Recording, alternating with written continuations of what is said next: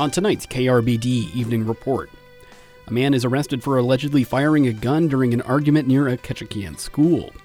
Plus, a settlement leaves an open question who gets to be called a journalist and who doesn't? All that and more coming up. First, let's take a look at the weather.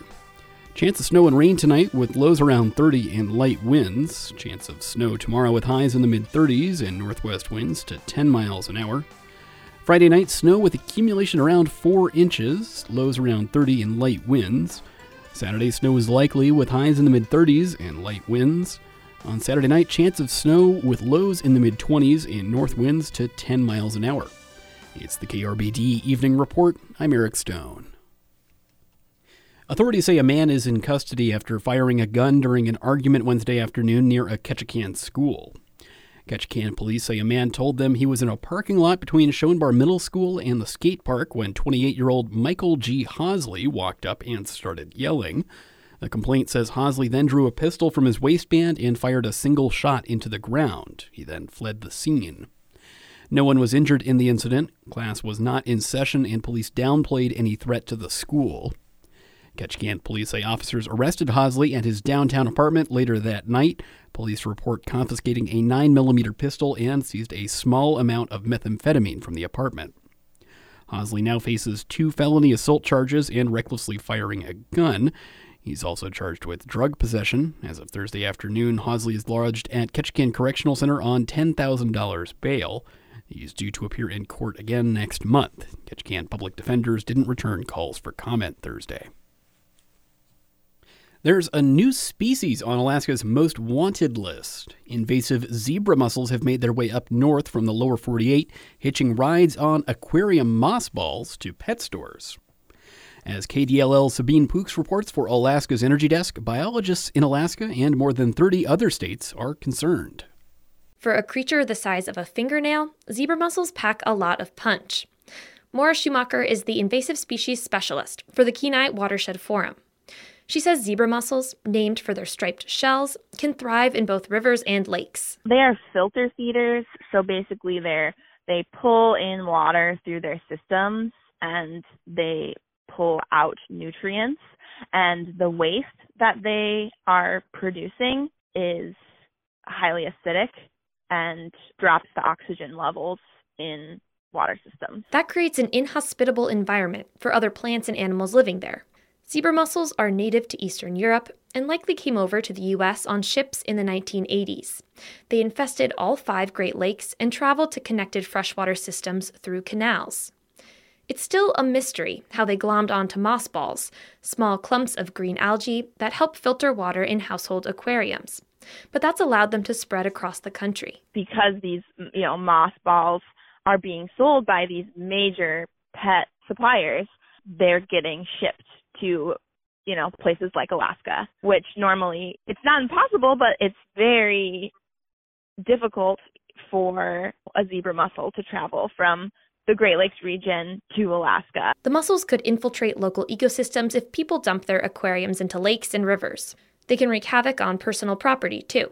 Some of the other impacts that they have is that they reproduce so quickly they can clog storm drains, they cause incredible damage to um, boats and other recreational equipment. They just clog up any space available. State and federal agencies are coordinating to warn people who may have purchased moss balls. Major pet stores like Petco have also put out advisories asking customers to toss their moss balls. If you have recently purchased these moss balls, destroy them immediately. Schumacher says acting on the defense is important. Alaska has previously been able to intercept boats carrying zebra mussels. And when you're on the offensive, like they are in in the Midwest in the Great Lakes region, it's it's costing those states and economies millions and millions of dollars on a yearly basis. The U.S. Fish and Wildlife Service is asking people to destroy their moss balls. They've released official guidelines for doing so.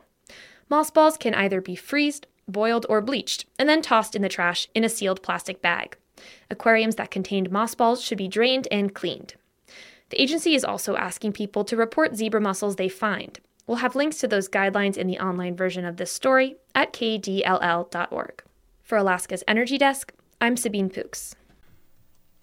Last week, Governor Mike Dunleavy and independent media owner Jeff Landfield settled a lawsuit over media access. The governor's office agreed to pay $65,000 to cover legal fees that Landfield's company, the Alaska Landmine, incurred during the lawsuit. And both parties agreed that Landfield can have the same access to the governor's press conferences that other members of the media get. But the lawsuit didn't settle one big question who gets to be called a journalist in Alaska, and who doesn't? KTOO's Rashah McChesney has the story. During the lawsuit, Governor Dunleavy's administration argued that Jeff Landfield isn't a journalist, at least not a traditional one. And ultimately, that argument didn't go anywhere, but the question has lingered. This isn't a profession like law. You don't get licensed to practice journalism. And it's been difficult to get any journalists in this state to weigh in on record on the lawsuit and on his particular brand of journalism. I know because I've tried. Landfield says he had the same issue while he was fighting through this lawsuit. I got quietly and privately support uh, from people in the media and reporters, but um, I got I don't know. I think not, nothing publicly. Um, the press club didn't say anything. Tom Hewitt, who is on the state's press club board, says he's happy about the outcome of the lawsuit, but Landfield didn't ask them for support, and in any case, he says that's not really their role. And in the end, Landfield didn't need that support. He won his lawsuit. But in the same way that the opinions in Dunleavy's administration impacted Landfield's ability to do his job, other journalists do too. One good example of this is that this year, lawmakers decided that for COVID 19 safety reasons, only one reporter at a time would be allowed to cover the floor sessions. So, news outlets got together and worked out a rotating pool of reporters so that everyone would get the chance to cover them. Everyone but Landfield. The other journalists and their editors didn't want to work with him, and he says, again, no one would tell him why. I didn't have much luck getting an answer on that one either, but Landfield has a theory.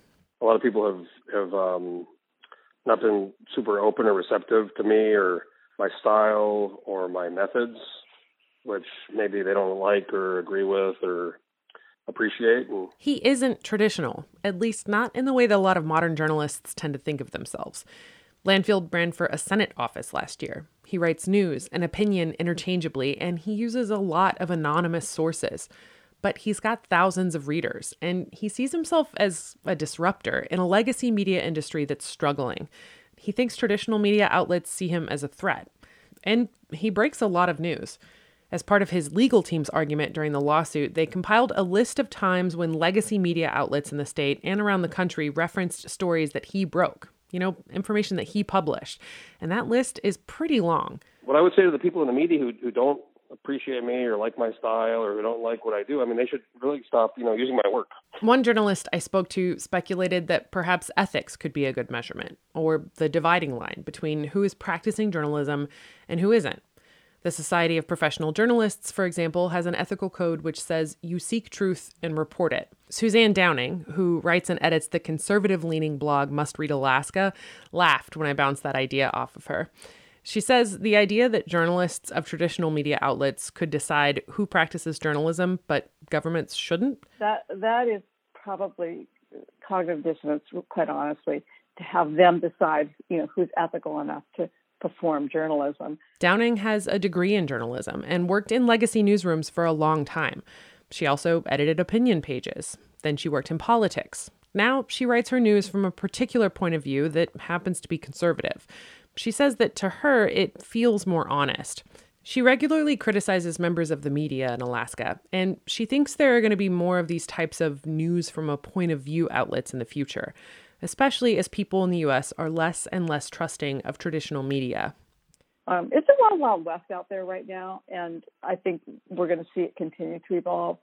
We're going to see a lot more of these um, platforms develop. They aren't that difficult to do. They're difficult to monetize, but aren't that difficult to roll out. Ultimately, Landfield says he's just happy that he fought for his First Amendment rights and won. And true to form, he's trying to arrange a private meeting with the governor to resolve their differences. How about a beer summit? You know, let's, let's get a few beers, get the Jeff Turner in there. Maybe Ben Stevens can come back for a weekend and have a have a little chat. You know, just broad a little bit. He says he hasn't gotten a response to that invitation yet. In Juneau, I'm Rashah McChesney.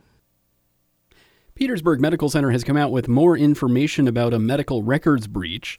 They say about 200 patients were affected. The community hospital announced that one of its employees had viewed records for patients not under their care.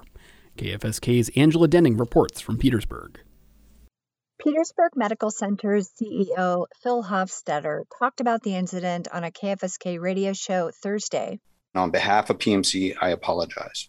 The medical center sent out letters to all patients whose medical records may have been viewed by this employee. So, how did they find out about it in the first place?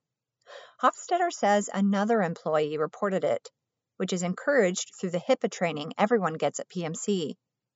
HIPAA is a federal law which stands for Health Insurance Portability and Accountability Act. Both HIPAA and PMC have a rule that if an employee suspects another employee has violated HIPAA, including improperly accessing a confidential medical record, that employee has a duty to report the potential violation to PMC's compliance office. An internal investigation was launched, and the employee in question was kept away from records during that time. PMC also filed the incident with the Office of Civil Rights, which they are required to do. The letters sent out to patients detailed the dates the medical records were viewed. Some of those dates went back two and three years. So, how could someone view records that long ago, but PMC not know about it until the end of February?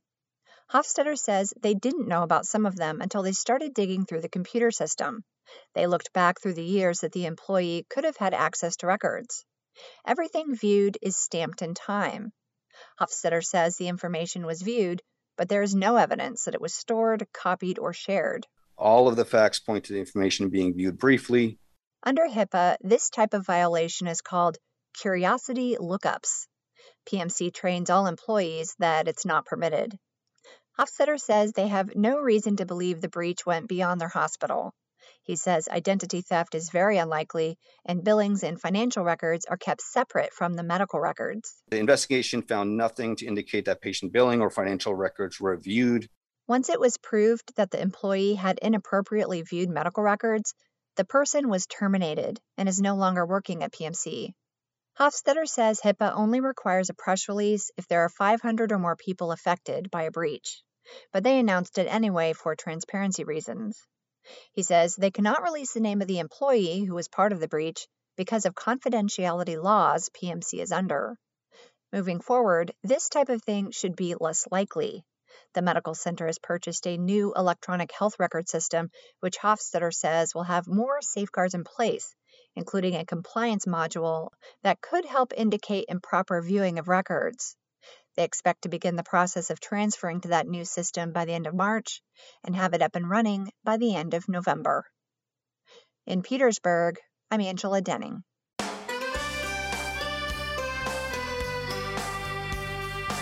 That's it for tonight's edition of the KRBD Evening Report. Thanks so much for listening. I'm Eric Stone.